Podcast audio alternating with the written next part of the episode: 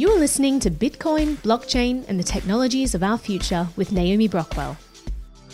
I'm here at the Satoshi Roundtable with Sergej Kotliar, who's the CEO of BitRefill. Thanks so much for joining me. Happy to be here. So, I wanted to talk to you about Lightning Networks. So, we just finished a great discussion, and uh, you have um, amazing insight into this, obviously, with your company. Um, this is something that you've looked into a whole lot. So, let's do a, uh, a an overview of what is Lightning. Oof. Uh, Lightning is a way of doing uh, Bitcoin transactions uh, in a way that uh, only the sender and receiver really needs to be involved in it, and it doesn't need to involve this whole global network of computers. This means that we can do transactions that are fast, instant, cheap, and all of that. So it's really getting back to like the P2P level of Bitcoin, Absolutely. like an individual basis, Absolutely. individual negotiation contract, all of that. Exactly, exactly, exactly. So how does the actual system work? The actual system works uh, using a type of smart contract called uh, HTLC, uh, which basically is uh, it's a little bit like a multi-signature, like super simplified, but it's like a multi-signature um, address that is controlled by both parties, and then you just update the state of uh, how much goes back to me, how much goes you. So we, then there's some crypto fancy ways of uh, making sure that nobody can cheat the other party, and that's kind of the, the brilliance of, of Lightning uh, is in that invention. Uh, and I'm not going to go into details on, on it, but but basically it's like a bar tab between uh, between two people, and then those two people, and so on. And there's a network of mm-hmm. of these uh, decentralized trustless bar tabs. So, on a practical level for the individual, if I were to send a Lightning payment, what would I need to do? So you need to have a, special wallet, a Lightning wallet, uh, and uh, you need to get your coins into the wallet, and you open a channel, mm-hmm. right? So it's a, it's a special type of Bitcoin transaction that you do, in which you, you set up this uh, this uh, decentralized trustless bar tab. So when you say open a channel, what does that mean? You uh, you have to send money out first in order to create capacity. Something like that. So uh, a channel is. Uh, like I described, that it's a multi-signature uh, um, address that has coins that belong, you know, 90 10, 90% uh, to you, 10 to me, mm-hmm. right? And so you create that by making a transaction. And so you and the counterparty that you're opening it with for example, the, the makers of your wallet or some well connected node on the network or just your buddy, it can be whatever. Uh, both participate in the opening of this channel and then you have it in place. Mm-hmm. And so, over this channel, transactions that you do, you don't need to send them to the whole global Bitcoin network, and that's where the efficiency happens if you do, because you can do thousands, millions on top of that. Mm-hmm. So Lightning was uh, was created because obviously there's been a lot of issues with block size, there's been a lot of issues with scaling, right. and so this is a way to add another layer on top of Bitcoin, uh, where it's not actually using the the underlying layer; it's the transactions happen in the second layer. Is that correct? Right. Why do we need this second layer on top of Bitcoin? Because if you have a global network uh, in which uh, hypothetically everybody in the world participates, uh, the way Bitcoin is designed is that everybody needs to know about everything and that obviously is, becomes impossible at certain levels. Mm-hmm. And so, and then you will at some point need to do uh, start doing trade-offs of different kinds, right? And there was a lot of discussions about these trade-offs, and Lightning is a utility that also has a, some trade-offs, but I would argue that those trade-offs are like like much. Uh, uh, much uh, less problematic than many other trade-offs. When you say trade-offs, you're talking about do we increase the block size? Do we, you know, do other things to, to supplement or, or increase uh, capacity of the network, etc. Right, right. So trade-offs is always like, uh, for example, uh, for perfect decentralization, there's always like uh, usually decentralization comes at a cost, mm-hmm. Both in terms of money, but also in terms of like hassle of things. You know, like okay, if you want to be fully decentralized on Bitcoin, you should run a full node okay, then you need to have a well-connected server, you need to, to have a couple of hundreds of gigabytes, and so, you know, it, it, costs, right? And so if you use a mobile wallet, you're already doing trade-offs. Like you're, you're, you're doing certain security assumptions, and, and, and, and most people are fine with that, right? You, you depend, depending on the use case, the, the beauty of, of this thing is that mm-hmm. everybody can decide for themselves which, uh, which trade-offs uh, you want to have, yeah. sort of. And uh, I guess another good thing about Lightning in the in, in the whole political thing, which I think is kind of over by now, but that like Lightning, it doesn't really force anybody anything on anyone. Like if you don't want to use Lightning, you're fine. You don't you don't have mm-hmm. to. And if uh, you and me uh, use Lightning and someone else, they're they're not affected. So it's about creating voluntary smaller ecosystems, but still using Bitcoin as the base. Sure, sure. And I think uh, I think like the way that we're seeing right now is that Lightning is just a better way of sending bitcoins around, and like I'm like I think that we're, we're going to end up in a in a world where like the bitcoins that are in, in hot wallets that uh, that are in uh, uh, you know hot like not uh, n- not somewhere in cold wallets. Like most of those bitcoins are probably going to be in, in uh, Lightning or Lightning like uh, systems, Mhm. just spinning around because it's, it makes more sense, right? It's uh, like if you're an exchange, for example, and you run Lightning, uh, you can have fewer bitcoins in your hot wallet because you don't you don't need to have a bunch of coins that are waiting for confirmations, for example. And you can offer better user experience and so on. And so, so I think we're like at like sort of the the, the first little uh, inflection point of uh, of uh, of the S curve. Uh, there's going to be Lightning ad- adoption. So. So the idea with Lightning is that you stake a certain amount, and that's the capacity of your network. Uh, when you set up your channel, that's going to be the capacity of the channel that you, the amount of money that you could send through that channel. yeah. So that, and that's uh, th- that's of course like the, the downside, like one, one of the trade-offs is Right, because you have to know in advance, you know, what is the capacity going to be, and then you have to. It, it, and uh, how, do, how does closing a channel work? well, the closing channel is uh, also super simplified. It, it is a Bitcoin transaction, so you just broadcast that transaction, and that's it.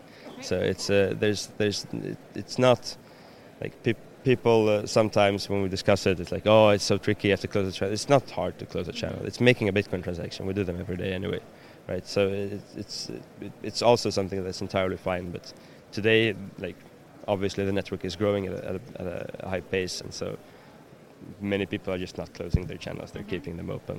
Uh, like it's still the state of the thing is right now is that we there's still a lot of things that we don't know, right? Like for example, uh, who's going to be uh, putting uh, coins uh, um, into these channels? Like And there's a certain degree of trust that's required there because, uh, in essence, I mean, these aren't being notarized to the blockchain, to the Bitcoin blockchain straight away. So you're sort of trusting the channel operator to then notarize that later. Is that how it works?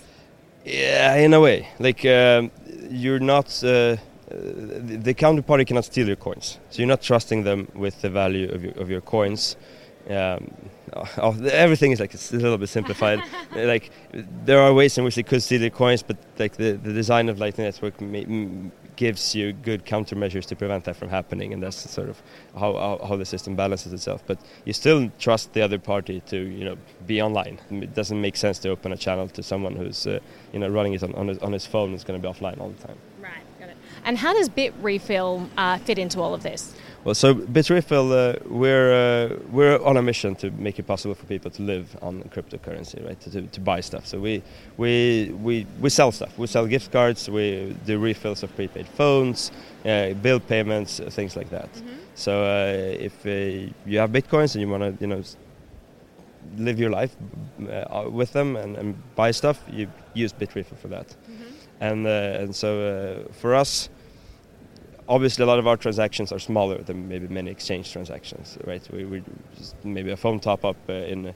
Uh, in some countries, they go down to like t- ten cents, even, right? So, on with Bitcoin, this isn't really feasible at the moment, given transaction fees, and so you've started working with Lightning. It actually is feasible at the moment, at the moment, but but yeah, I mean, obviously, Lightning is a better solution long term, and it also gives a lot better uh, user experience in, in in every way. Like um, uh, there is no need for this whole confirmation thing. What is a confirmation and all of that? Yeah, Like when you have a merchant, they don't necessarily want to be waiting 10 minutes for something to be confirmed before they know that the money's actually gone through. For example, for example, so with uh, uh, one of the beautiful things with Lightning is Lightning has its own complexity. Lightning's always been uh, been something that we've uh, we've been keeping an eye on. Uh, even like even before there was Lightning, there was payment channels, which was like uh, the technology behind Lightning that has sort of been always uh, prophesized that that's going to be a thing at some point. So we've kind of made it a thing to always like be be first with uh, with uh, whatever new features uh, are out there. Uh, in a way, it- it's uh, it's fun for us, right? Uh, we, we're we're pushing the technology forward. I tend to say that like if if Lightning's a, is a motorcycle, like we, we didn't build a motorcycle. Like very clearly, there's some really brilliant people that are building the motorcycle, but we're taking it out to drive today, you know. Yeah. And the roads aren't perfect, but we're driving it anyway. Now, this is something that you offer customers. How many people are using Bit Refill and using Lightning transactions? Right. So um, in terms of how many people, it's a little bit tricky for us because we don't necessarily have user accounts in, in Right. that way.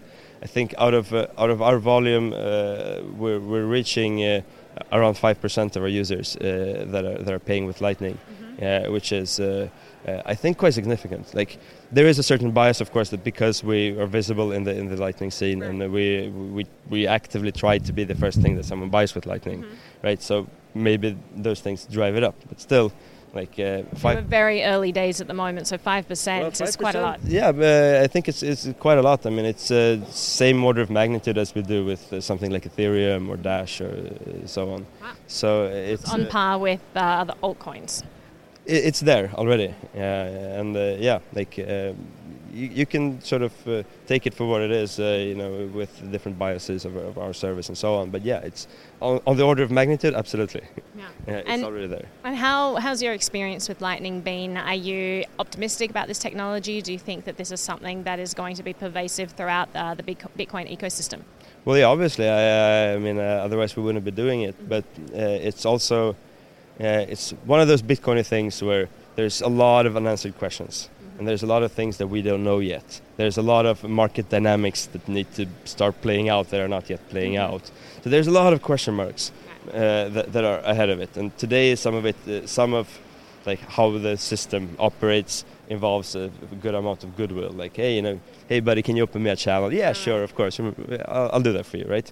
Um, so And eventually, we'll probably see a transition to an ecosystem where you have third parties offering these Right, right. services. Because, I mean, my understanding, I think eh, opening a channel seems way too complicated for someone who's like just entering the space. I mean, Right. just teaching them how to use Bitcoin alone is enough of a, Right. of a trial. So I think that we are going to see people trying to uh, get rid of that friction, offering these Sure. services and opening channels for Sure. people. I mean, uh, it's uh, not even impossible that you know your first uh, transaction that you get, say you buy your coins on an exchange, so you're already interacting with, like, with the company, right? So when you withdraw, you might as well withdraw to a channel, and so you're there.